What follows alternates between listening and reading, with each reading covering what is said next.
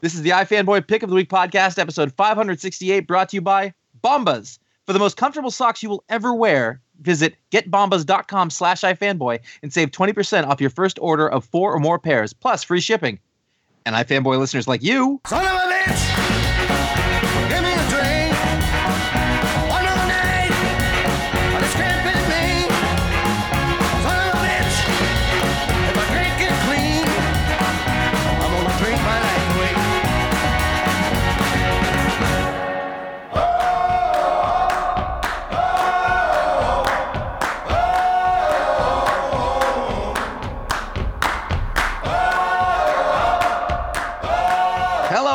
Hello, welcome to the iFanboy Pick of the Week podcast, episode 568. I am Josh Flanagan. I am with Ron Richards Hello. and Conor Kilpatrick. Hello. And as we are recording, nothing else that I care about is going on in the world right now. We are iFanboy, and every week we read our stack of comics, and one of us picks their favorite book, and we call that the pick of the week. We talk about the book, that book, other books, some books, magazines, comics, uh, floppies. We don't call them that. Uh, the Patreon pick, and if we have some time, we even read some listener mail or voicemails. Um, there might even be ratings.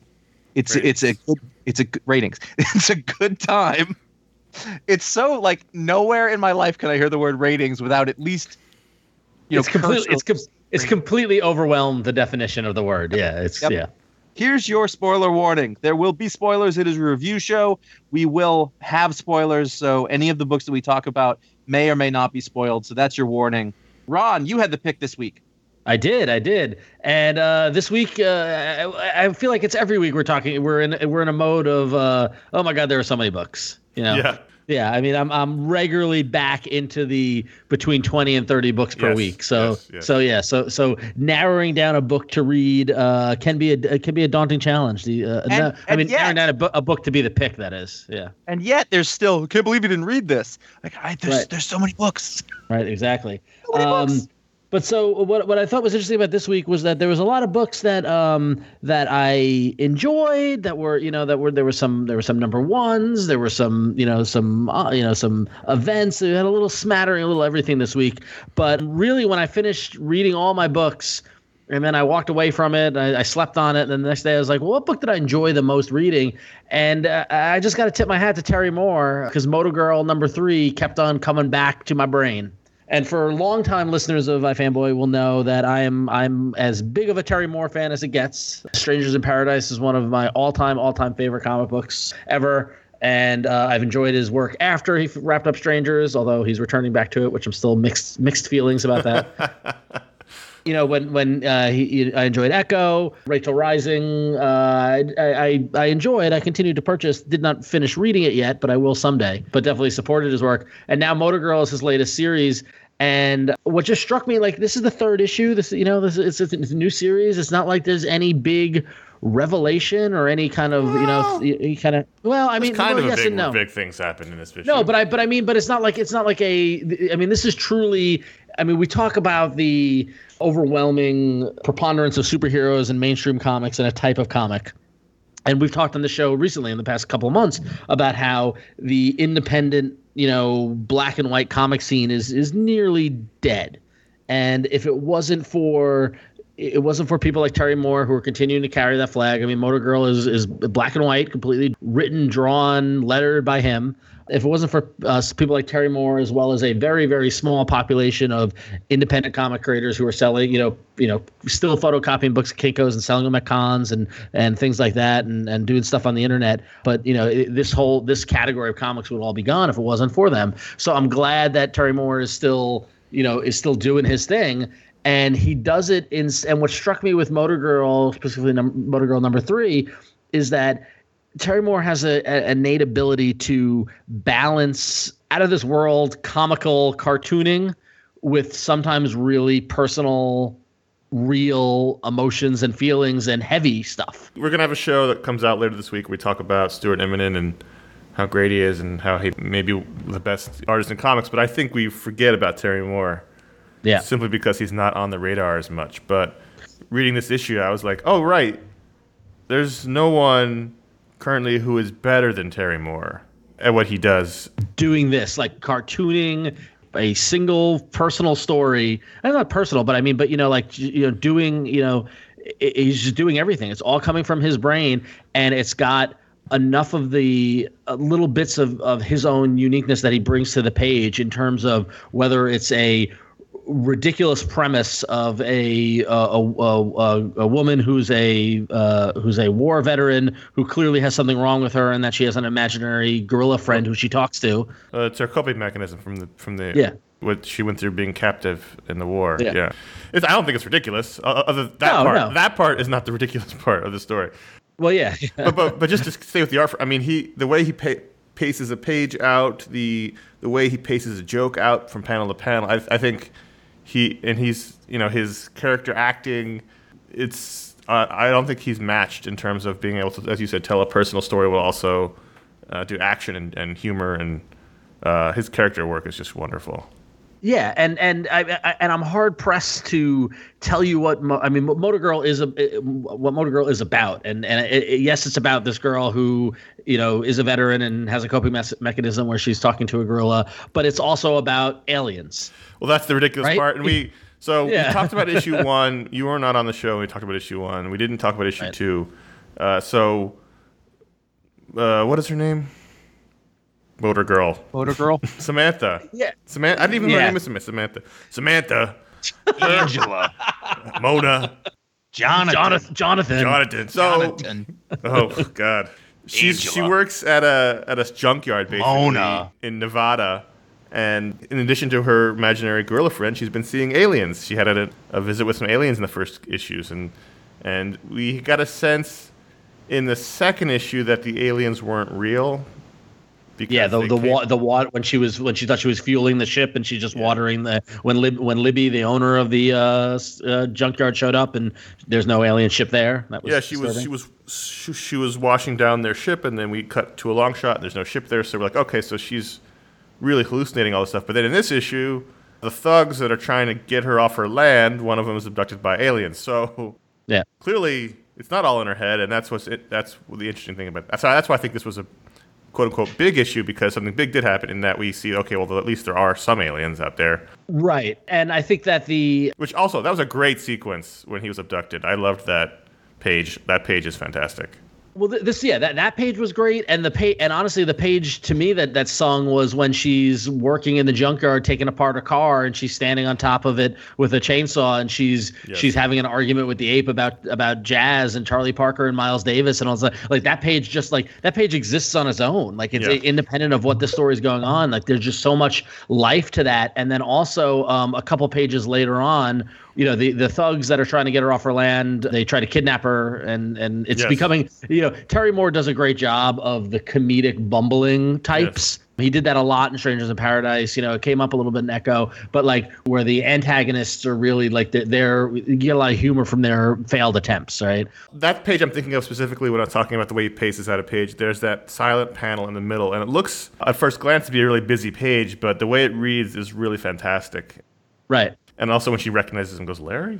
yeah The whole thing. yeah. It's just it's a really wonderful, wonderful page. Well, yeah, and then and then and what I was getting to was that then after the kidnap attempt happens, she gets a bad headache, and you know, and, and, after a long day and that sort of thing, and she just wants you know it to be quiet. And there's a great page of just her laying on the chair with her, you know, holding her hands on her head, and the sun goes down, and the imaginary gorilla who's who, who's there sitting on the floor with his hands on his heads, and it's just like so much heart in that Yeah. page. You know, like you you you get you got just by seeing these two panels, you get you know through illustrating the gorilla feeling pain as well. You get you get a sense of the hurt that she's in, and so like it just it, it's every every emotion whether it's humor or pain or anger or bumblingness or confusion terry moore does just like a, he's a master. He's an absolute master. And then for me the big revelation from this issue that made me it made me kind of you know uh, get very excited is the very last page of the book. He reveals that the libby who owns the junkyard was actually introduced back in Strangers in Paradise number 22. So this this story exists in the Strangers in Paradise universe, which I love. That was one of the things I wanted to bring up was how you felt about this being sort of a spin-off book from Strangers in Paradise. That's great. That's great. I love. I, I- a part of me wants. A part of me wishes, and I don't know if that's the case with with Rachel Rising and with Echo because those were so specific. But I I love the idea of the Terry Moore universe. You know, like Yeah, yeah. yeah. I, I, mean, that's- missed that entirely yeah. for some reason. That's that was a ton the, of fun. the thing. Huh. Yeah. So, um, you know, it, it, it, I, I, I would challenge anybody to tell me uh, another creator who is self-publishing their own comic book on a monthly basis, both in you know issue format and in collected editions and all stuff like that. That's still doing it now in 2017. Well, the, the landscape is different than when we started the show. Well, completely. yeah, absolutely. Yeah, and the Sure, landscape is doing it. You'll never see it or hear of it, though. I mean, he's yeah, yeah, and the, the, the, yeah, the landscape is not only different than the 11 years ago when we started this, but the landscape is different the 20 years ago when Terry Moore started doing Right. Strangers in Paradise and all that stuff. So, I mean, I, I just I have so much respect for the guy, and, And I don't love mean that, there aren't books out there. There certainly are. You go to conventions, Yeah. you see dozens and Yeah. dozens and dozens. There, there aren't hardly any in the popular consciousness like there were 11 years ago, like there were 20 years ago. Yeah, it's interesting because I feel like maybe something changed because he kind of said that he didn't he wasn't going to do the issues anymore. Like that he was he sounded like at one point like he was done with the monthly issues right. And he's decided to go back to it. So I'm wondering I thought he said he couldn't make money off the collections. Uh, there was a lot of things he was I talking think it's about. the other way around. There's a, yeah, there, there are a lot of issues with what he's doing, and then then the saying he's going to return to Strangers in Paradise, which is is I mean is great, but also like eh, we'll see. But um, you know, but maybe you know also the inspiration when sometimes you get a story and you got to tell Yeah. it. Yeah. So and may, maybe as opposed to doing as long of a series as he did with Rachel Rising and and um and Echo, maybe this is uh, you know 12 issues and done. You know, like I don't I don't know what his plan for this is, and I don't care. I'm just I'm completely on board for the ride. I'll tell Um, you what was the best part of this issue. Yeah. Uh, just in my own, it it's the bit where they're talking about jazz, and then she Yep. says Miles Davis, and the last panel when the gorilla goes into reverence. Yes. Yes, they, well, they, both of them do. They do it at the same time together. Yeah, I, I, I know, yeah. but just like I was like, I've never seen. And the chorus appears. Yeah, you and you can hear that. You can hear it. That's a movie joke. Yeah. That's a total movie Yep. joke that works. yeah, no. I'm, but I've never seen that panel. Like, Yeah. like, it, that, and the way that that page is played. Yep. That's that's we you know again we're talking about storytelling in that other show you haven't heard yet, um, but like that's great storytelling for, to a different effect. And I really was like that was a really that was a special thing. And Yeah, th- yeah. This thing- this, this page this page that, that page is like perfection as far as I'm concerned. It's great. Yeah. That's like when the townspeople reference Randolph Scott in Blazing Saddles. Yeah. yep.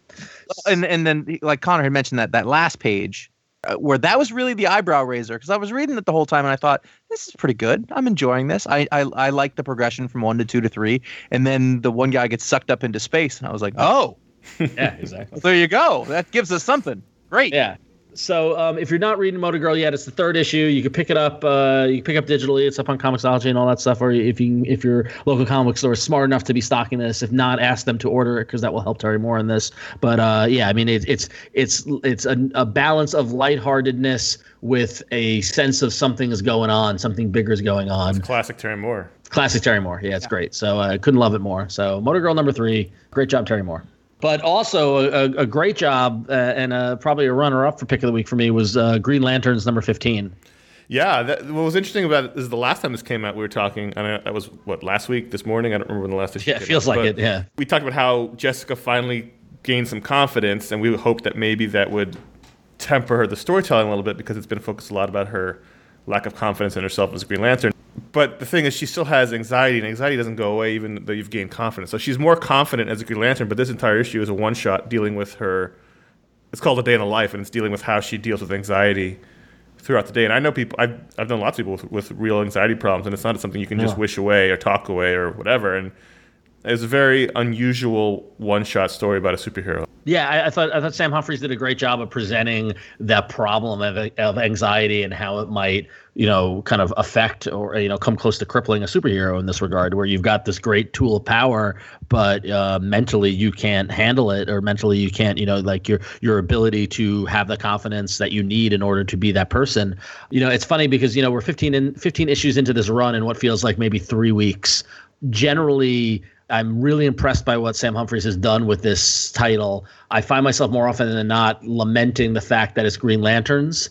Like, uh, uh, like I uh, like up until not, not up until this issue, but at, mo- at times in the last 14 issues, I felt like, okay, is it Jessica Cruz or is it Simon Baz? You know, like, and having them as partners and stuff like that. Yes, it's a different kind of paradigm, but it almost seems like overkill and has and has been bogged the bogged the book down where we could have moved faster. But in this particular case, the idea of having someone to lean on and someone to support, I think, was a key aspect of the story. And the whole story just had a level of maturity that you don't really find in well, you find it every now and then, but it was nice to see in the pages of something as superhero y as Green Lanterns. You know, Right. um, my my only my only problem is that is that unfortunately the art just doesn't live up to the level of the story, and we're falling back into DC, you know, kind of house style. You know, you've got Tom Derenick who did thumbnails, and Miguel Mendonça did the pencils. You know, like it just it, it, it the art wasn't anything that I got excited about. It was very depresses me. workmanlike. It got it, it. It got the job done, but it wasn't exciting or interesting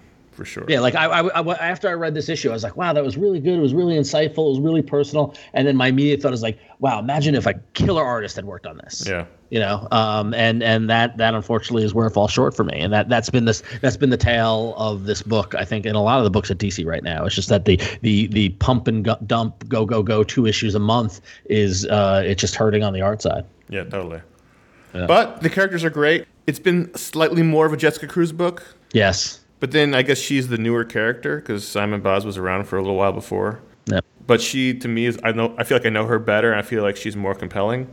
She was fantastic at the end of Batman. I thought she was very fun. Yeah, my, my- yeah. My, my thought my- after reading this, I'm like, wow, what if she was just the Green Lantern of Earth? Like she didn't have to. She didn't have. You know, like I like the fact that Simon was there for her in this issue and, and giving her the support because nobody can really understand what she's going through other than another Green Lantern.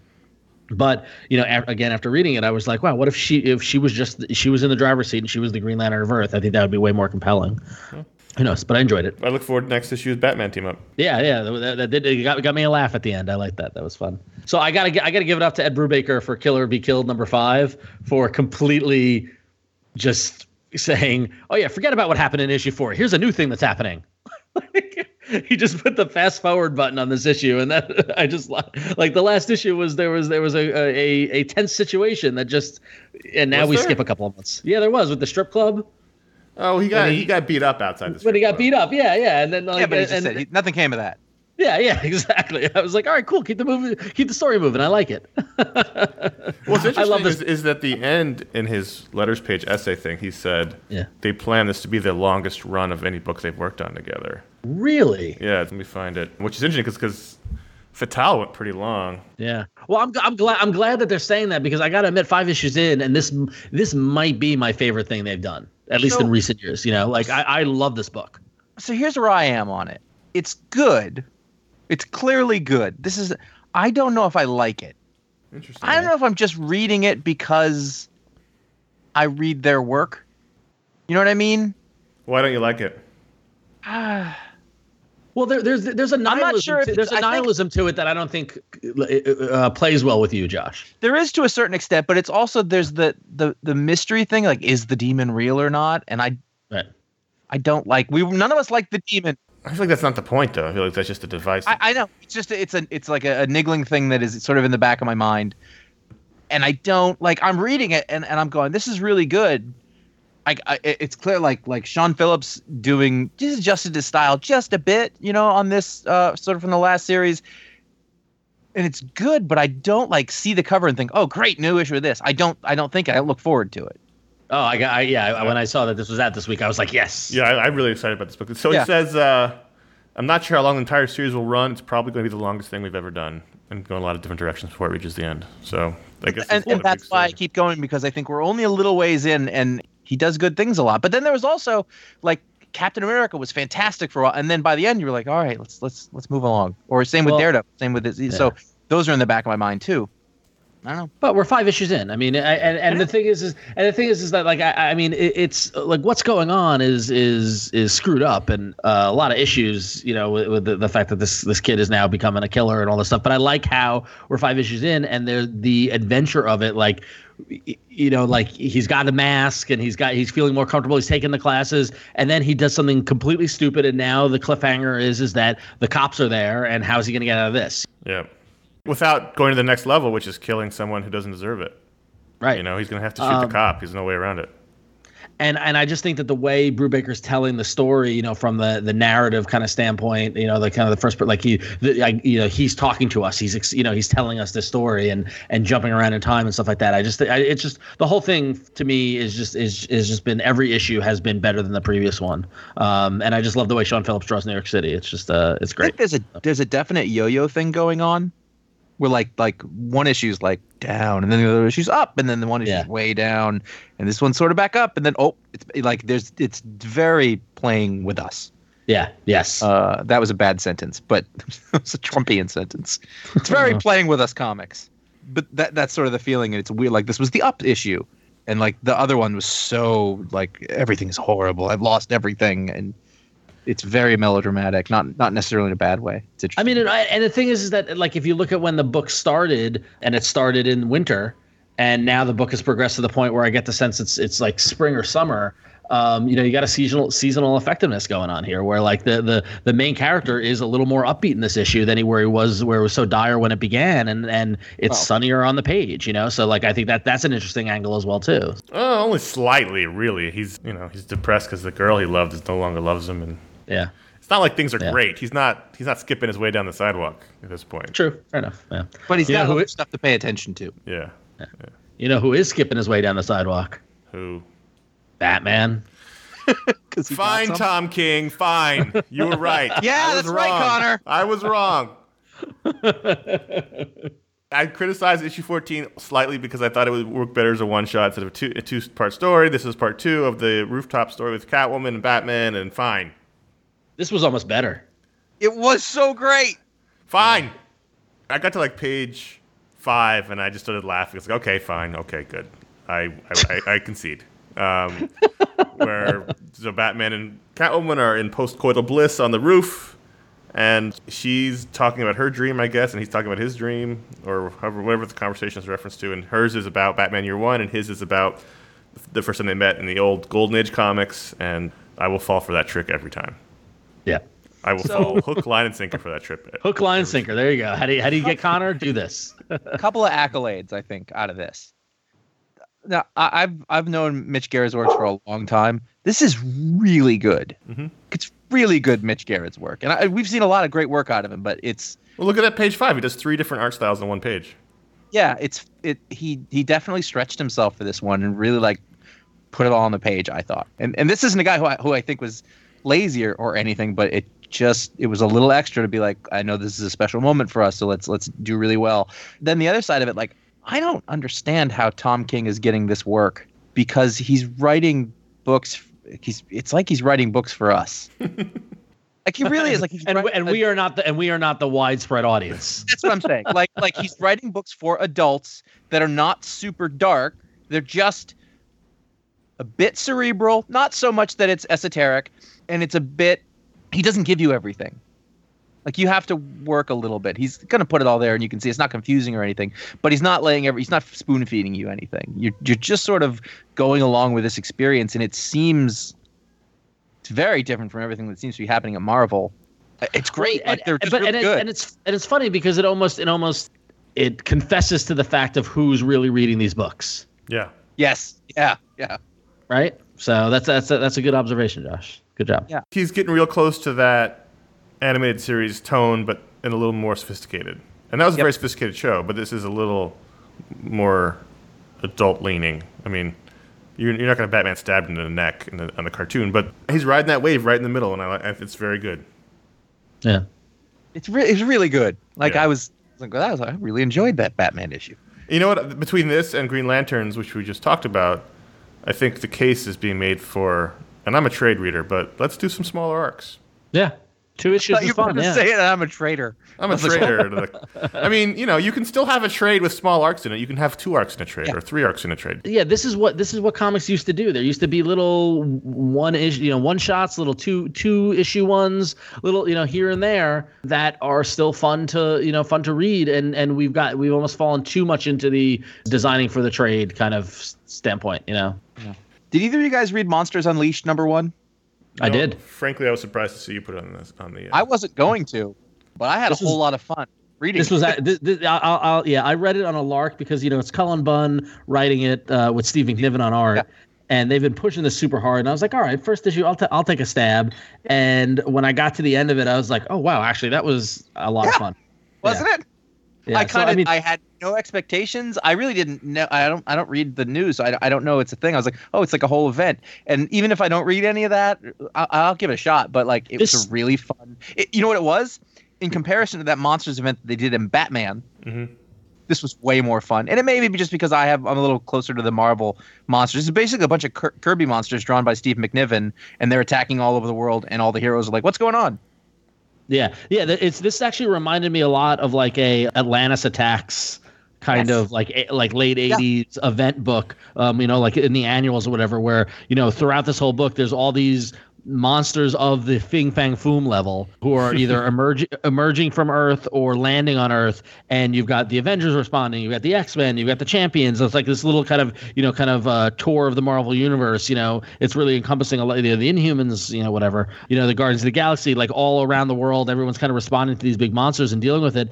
And then at the very end of the issue, and here's the spoilers that there's a little boy who has been you know who's who's been drawing and uh, he walks outside and he goes into the woods and there's Fing Fang Foom and three other monsters going, "Hey, whatever you think you're doing, you're not, you're not, you're not to gonna knock it off. Yeah, by summoning us is dangerous, and like it was a great cliffhanger, and I, I'm gonna read this whole series. It seemed fun. Is there a character whose name is more fun to say than Fing Fang Foom? None. He's I don't the think best. there's any. There might be.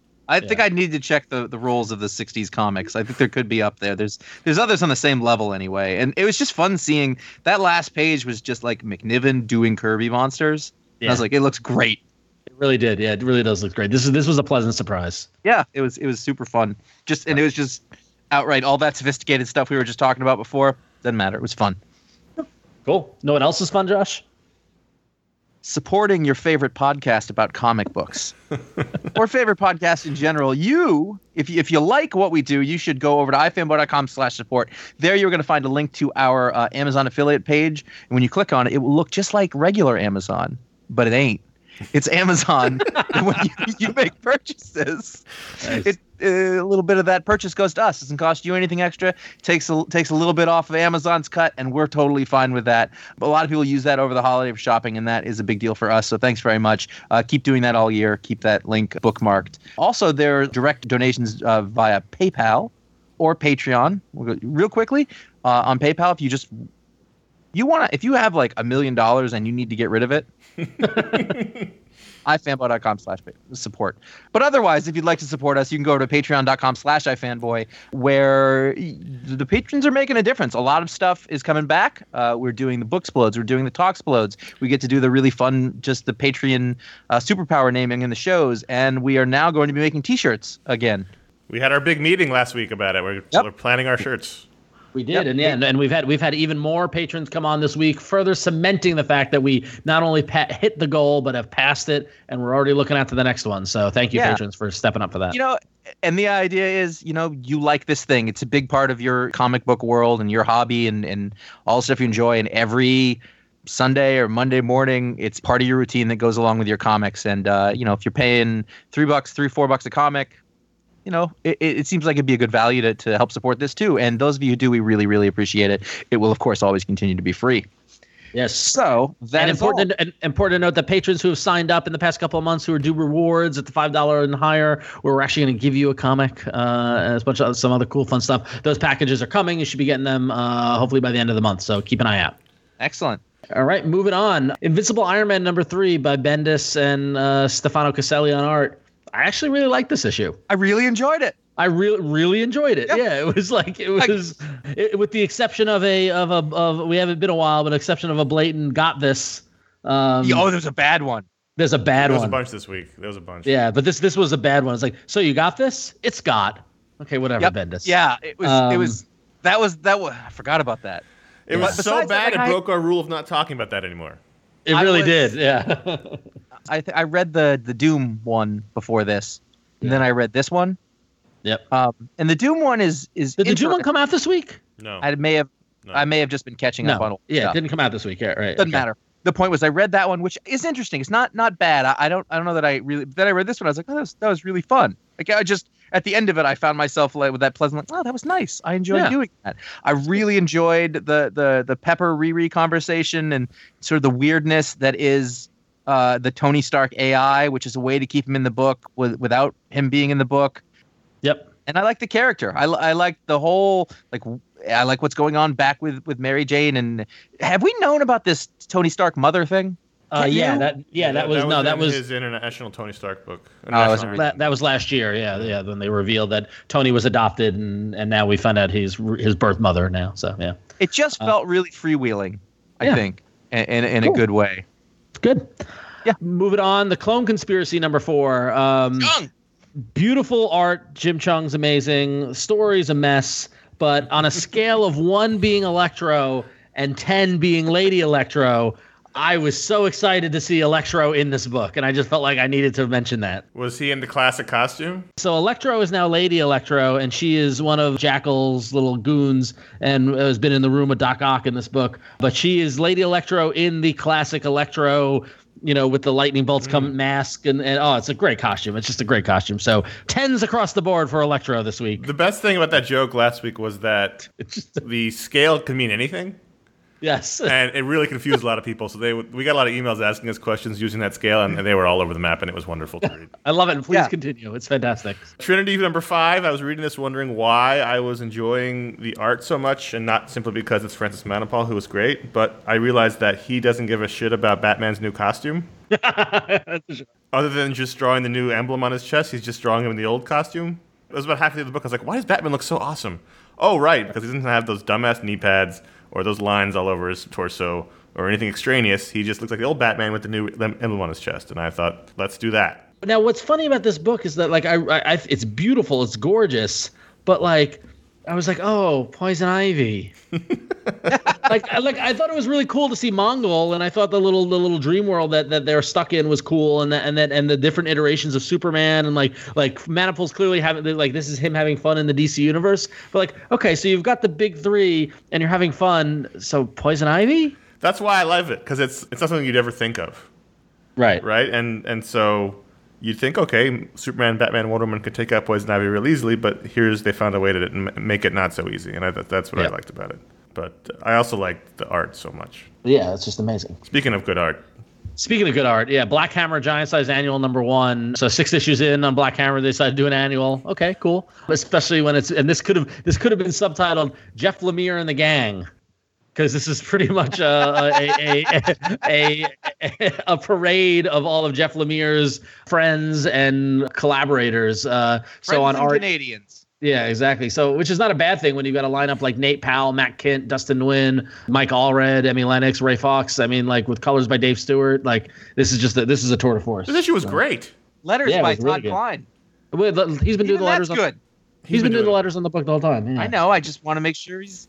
I've been loving this series, but I thought this was a great issue in which we got to learn a little bit of the backstory on some of these characters that we haven't. It was a really cool, really cool device by having the the colonel, the guy with the beard, this the space cadet, kind of going into space and looking through time at a little kind of uh, little mini story of each of the characters, and uh, the one with where he meets himself at the end was I thought was great, and it's, Yeah. yeah, this I just love the world of Black Hammer. This, This is a good. really- It's a really good book. This could have been just a regular issue. It's need to be. If you, if Yeah. you skip this because it's an annual, and you're You reading the out. series, you need to read this issue. yeah, yep. Yeah. You need to get correct. So last week, last week you guys asked if I was going to read Spider Gwen. Right. yep. Yeah, I did. Wow. That's And? kind of the end of my review. I read it. Well, it Um, continued the crossover with, with Miles Morales Spider Man. Yeah, I mean, what happened with me is that like I was ki- like the two characters deal like talking to each other was fine. I actually was pretty well done and it was pretty fun, except I didn't know who anyone was talking about. Meaning, like when they would talk about somebody, I was like, "Is this the one I know, or is this someone I don't know?" So, like when Matt Murdock, show, neither of you read it, but Matt Murdock showed I up. I read, I read Oh, you it. did? So when Matt Murdock showed up, and I was like, I didn't know. I was like, why is he a jerk, Matt Murdock? Yeah. Which is not bad. I'm just not familiar with it. So in terms of like a a crossover, it was a little hard to get acclimated because all the characters have the same names. So when they talk about Spider Woman, they don't mean the Spider Woman that I think of as Spider Woman. Right. What? So what happened so that someone like me who didn't read it will know? Nothing. Uh, he met his alternate. He met his alternate universe father. Yeah. So he, he he went over he went over to Spider Gwen's universe to find his dad from the Shield mission. Him and Spider Gwen lamented a lot. His phone doesn't work. They ran into alternate universe Matt Murdock, who's very different. And then at the and then they there was some nightclub where people dress up like superheroes, which is a trope we've seen before. And then it, it, the climax was he sees the alternate universe version of his dad, and of which he goes dad, which I thought wasn't very strategically smart. Well, that's, that's kind of his whole thing. Yeah. It wasn't I- bad. I mean, it wasn't No. bad. I mean, I mean, it's definitely telling the story. But yeah, it's like, I, and I did like one of the one of the uh, devices they've been doing in this series has been they've been doing the little official handbooks of the Marvel Universe guides at the back of it to ex- you know so to give you more information on these characters who we know by name, but they're different in this universe. And they did this for Miles, which I thought was a cute was a cute little touch. This occurred to me. This is apropos of that. What was that book that DC put out that had all the different DC Earths listed? Do you remember that book? Remember they had like the New Frontier Earth and Who's who? Or no, Was no, the- it was, recently. Grant Morrison?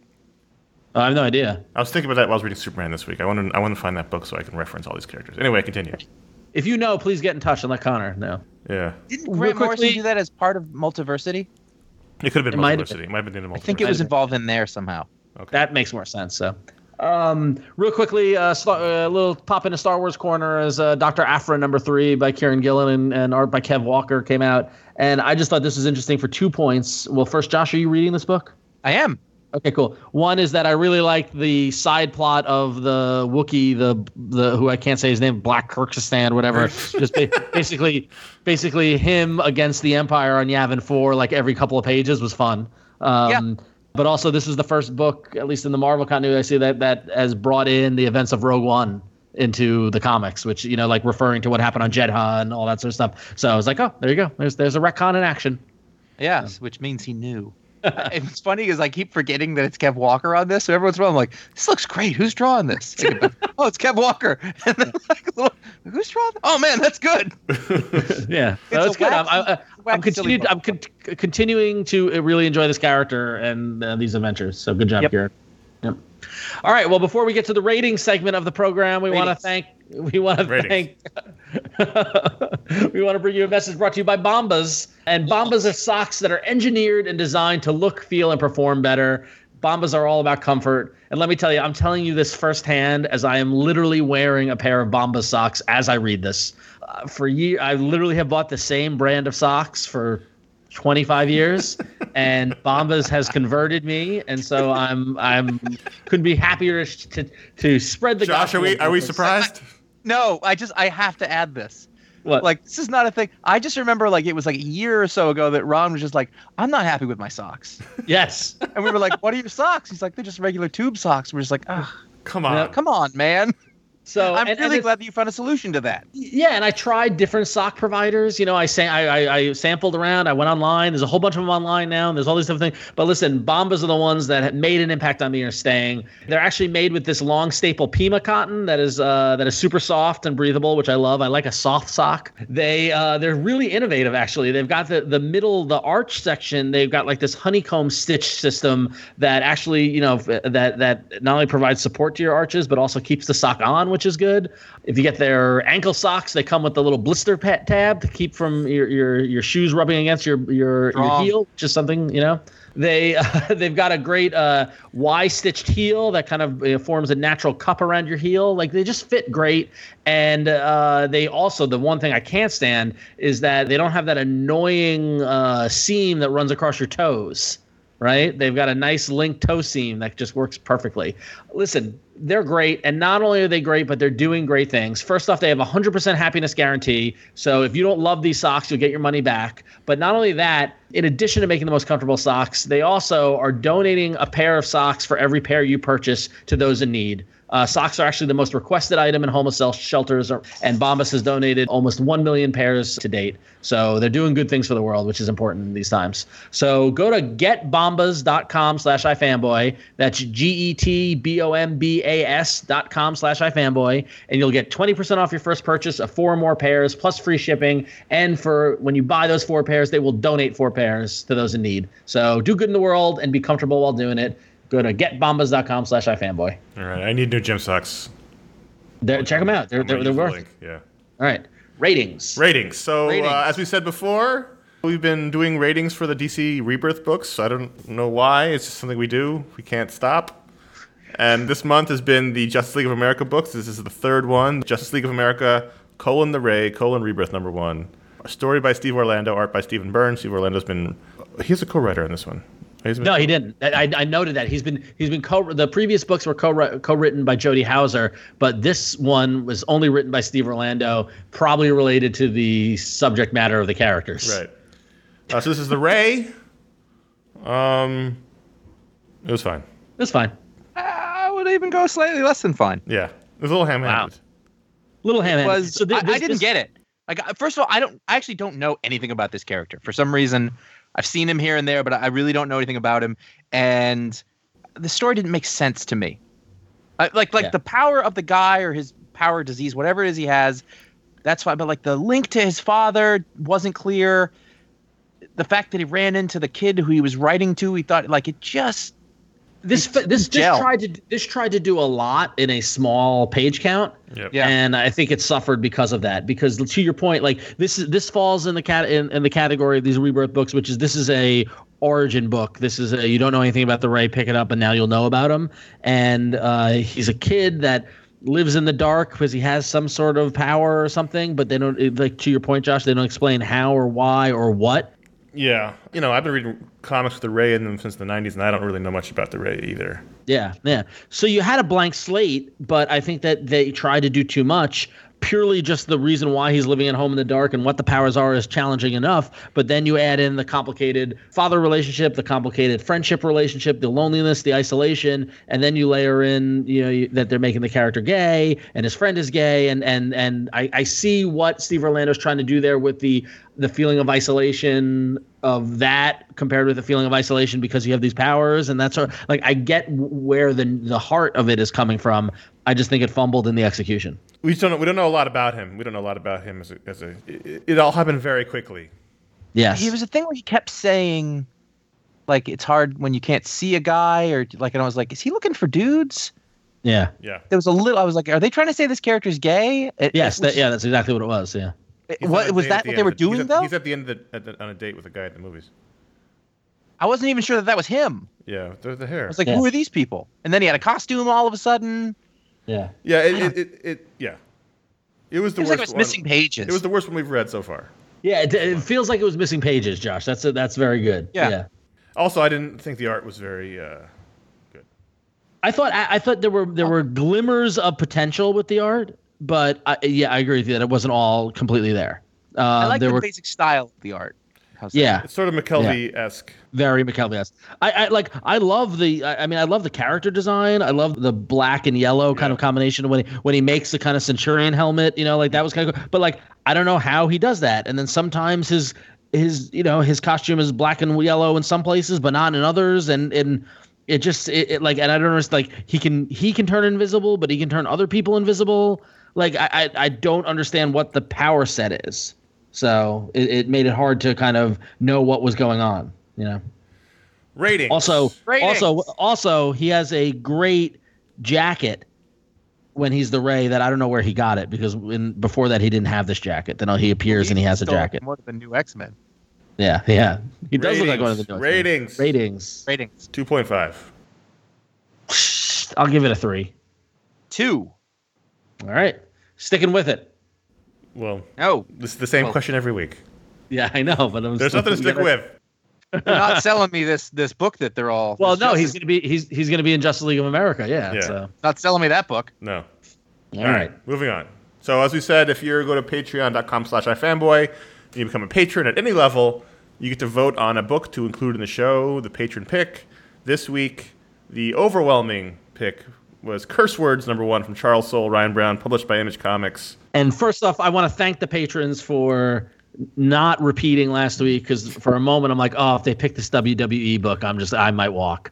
If you're a patron and you want to see the voting, we posted the top five vote getters on our patron page, which you can only see if you're a patron. So you can check that out. To further reiterate that, like last week, we posted last week's results. We're only going to post the books. We're going to post the top five, and they have to get at least two votes or more because we get a lot of books that just get one, right?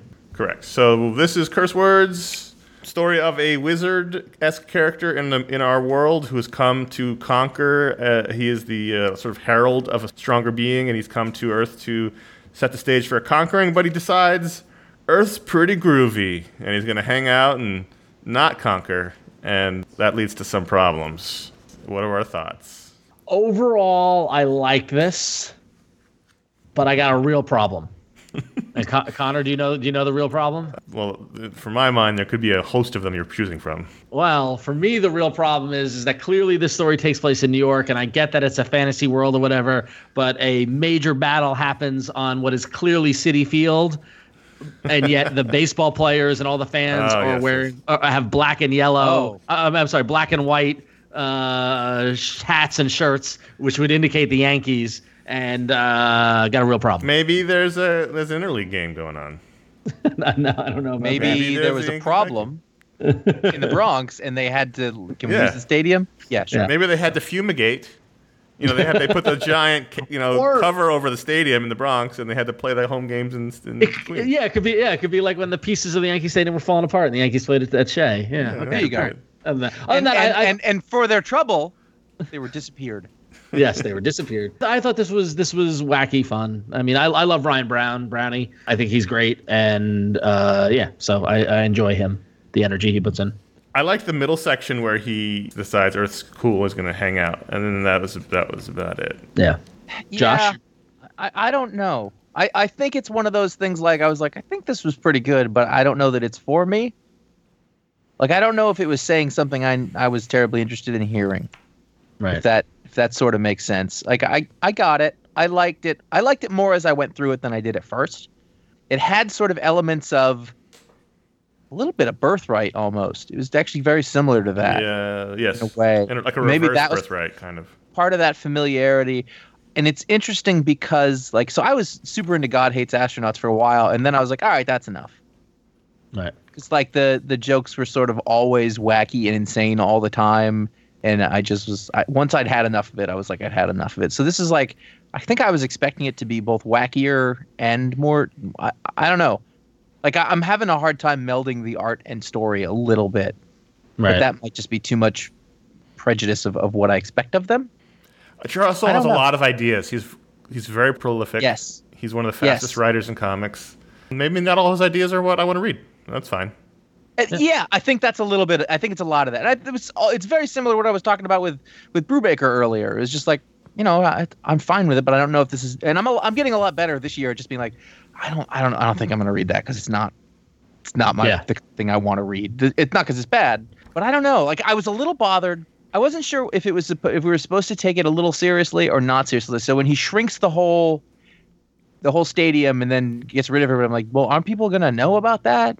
Well, I think that's the thing is that he's That's it. Yeah, they they tease that. Yeah, Right. So, I, like they tease that for the next issue. That seems wacky to me. Yeah. So it seems like there should have been more wacky. well. I- Is Right. it wacky or did he just did he just kill I those know. innocent people? Is that That's not wacky? that's the question. Yeah, that's the Yeah. think that's the. I feel like I need. I feel like I need another issue to determine whether I like this or not. Yeah. Right. Whether it's for me. Ron, is this picture on a lot of steroids? Yeah, I think so. Well, did he get this? Wasn't there a page before where he got like special magic to No, make no, the himself pitcher, strong? the pitcher on the Yankees who's pitching Pitcher, the Queens. pitcher. I know. Picture, yes. The pitcher got It's uh, magic? it's it's it's Roger Clemens. so, all right, ratings, ratings, Ratings. three. three. Three. Sticking with it. Mm, I have too many books, so no. Depends on the week. Yeah, I'm gonna read the next one. Okay. All right. All right, so go to uh, patreon.com slash ifanboy, sign up, become a patron, and you can vote every week on the patron pick. Thanks, everybody who participated. And something else you get when you're a patron at patreon.com slash ifanboys, you get a dumb superpower. Every week we bestow dumb or awesome, depending on your point of view, superpowers to our patrons. This week, Josh, you're kicking it off. I just want to go ahead and point it, it in one of the alleys.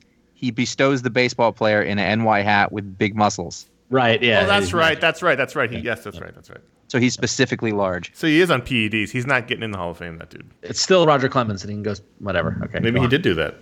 Kieran Clarkin, who hates Kieran Culkin deeply. I don't know if it's uh if it's a blessing or a curse, but uh, he has parrot feet. Fuck you! I have a feet related one. I got to change it now. He has the feet of parrots. So, you know, can't wear shoes, but gets a pretty good grip. Well, no, could he could he could he hide the shoes? I mean, could he could he get shoes that fit the parrot feet? I mean, I suppose, but the, Sure, at the that very least, you're talking about a custom bill. You're talking about giant clown shoes. He's not going to walk around barefooted, footed, bare clawed. Parrots do. Well, yeah, but yeah, all right. I mean, it, at the at the least, if he's in the Northeast, it might necessitate a move. yeah. But he's got parrot feet. Okay. They're proportional to his body, but they're parrot feet. You know what? I'm sticking with mine. I don't care if we get Please two do. feet one. All right, in a row. Conor, you're up. You're up. Step up. Wakanda Robertson. He has two left feet. All right. Is that is that is that metaphorical, No, or he, he's got- literally he has two left feet? okay. which makes it doubly expensive to buy shoes. Does that actually affect their ability to dance? I think. It would, Yeah. I think it would affect his ability to stand. Absolutely. All right. Uh, John Zimmerman. I want to thank John Zimmerman for uh, being a patron of iFanboy. And John has the amazing ability uh, of grout. What does that mean? he, he is He's good at it, or he he Just don't grout? explain it. Move on. just grout. Uh, his fingers put out grout, and he can help grout tubs and sinks and things I, like that. I could really use him. This is funny because you know, sometimes we think these powers reflect our own needs, but I got a whole grout issue I need, and he could definitely. I could. Yeah. Also- James, come over. Can he also right. do caulking? John. John. Caulking? John. Can he do caulking? as well? Caulking, yeah, grout and caulk. Yeah, no, he what what is actually coming out is caulk. He's like he's he's a caulk man. the gr- the grouter, caulk man. Caulk- I'm really glad that after almost 40 years on this earth, I found my calling. He's a cocksmith. Amazing. a All you cocksmith. needed to do was say a word too, and I was like, "You've got me. I'm I in." know. I'm, I really like the one word powers. I, I don't want to go to the well too much of that, but uh, yeah. g- g- play the Grout. instrument you can play. Yep, exactly. All right, Josh, you're up. James Wright, he is a completely sealed system. Hmm. He co- he works as as an independent bioentity. He doesn't take in anything. He doesn't put anything out. Oh, Interesting. No eating, breathing. But can no, he? like, Can he? Like, can, can he enjoy truffle pasta or no? No, Oh, so, he cannot eat. Is there Doesn't is his throat to. blocked up? it's just there's no. It's like a hole. You could like put it in there, but you'd have to empty him like a garbage can. How does he live? How does he breathe? He's a He's a s- completely sealed system. Like like imagine like a fish tank that sort of just all supports itself with the the plants and the fauna and the air. You know, the sealed sort of. He's like a biodome. Interesting. Hmm. There's benefits. Yeah. He could You know. poison gas attack. He can just go out there and Yeah, can can just be like I'm gonna go out underwater now. Doesn't matter. He can do whatever he wants. huh. Yeah. All right.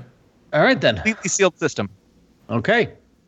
All right, so go to patreon.com slash ifanboy where you can sign up to become a patron and you can get your special power today. Let's do one quick email. Greg B. well, not from, today. Well, not, not today. You'll get it Yeah. next episode. So, Or next time, right. sometime in the future. Oh. Yeah.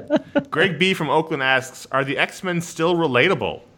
I just read IVX number two, and the X Men are acting out of character again. Take a drink, and it got me thinking: Are they still relevant? Been thinking about this since right before Secret Wars three or New Secret Wars, whatever that was. At the moment, I can't quite say the X Men are even entertaining at this point. So let's stick to relevant. With a lot of non-mainstream characters heading books to various degrees of success, do we still need the X Men? If you want to trace my fandom for context, I'm 34. My older sister tried to get me into comic books, but it didn't take until the stupid X Men 92 show. I've been reading a wide range of comic books since. Uh, n- he's right. The, I mean, the X Men aren't relatable. I mean, it's it, the X Men used to represent The other. that the other like that, you know, and and now it's about and now it's become this weird amalgam of the other, but also individuality, but also as uh, uh, you know, kind of hive mindy kind of approach. Like, I, I yeah, they they- they're they're floating out there in the ether, and their their relevancy has gotten. I mean, it kills me to say this because they're what I connected with, but um, it's a different world now. I don't think they know what the hell to do with the X Men. Yeah, exactly. I've been reading them pretty regularly the last 10 years. I've been reading, I read all new X Men and Extraordinary X Men IVX, the book. I just don't think they know what to do with them. All they, all they seem to do with them is make them militant. And they're either attacking the Avengers or they're attacking the Inhumans or but I don't.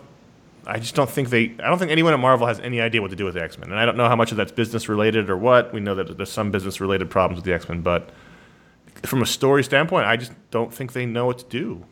Yeah, I agree. I absolutely agree.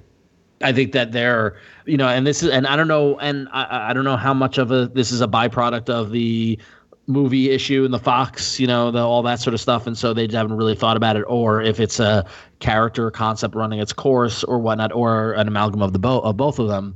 But yeah, where you know they they if you looked at the X Men's mandate, it was you know heroes in a world that fears and hates them. Yeah. You know, like that. That's what it was. You know, and, and I always think of that shot, that that great shot in Marvels of of the the red light of Cyclops' visor and and the broken wall and the crowd around him. You know, kind of you know you know like you know helping people who hate them. You know, and and you know, and I don't know if that that carries anymore. And I don't I don't know what the right positioning of it is. You know, like I'm not you know I'm not a writer. I don't know.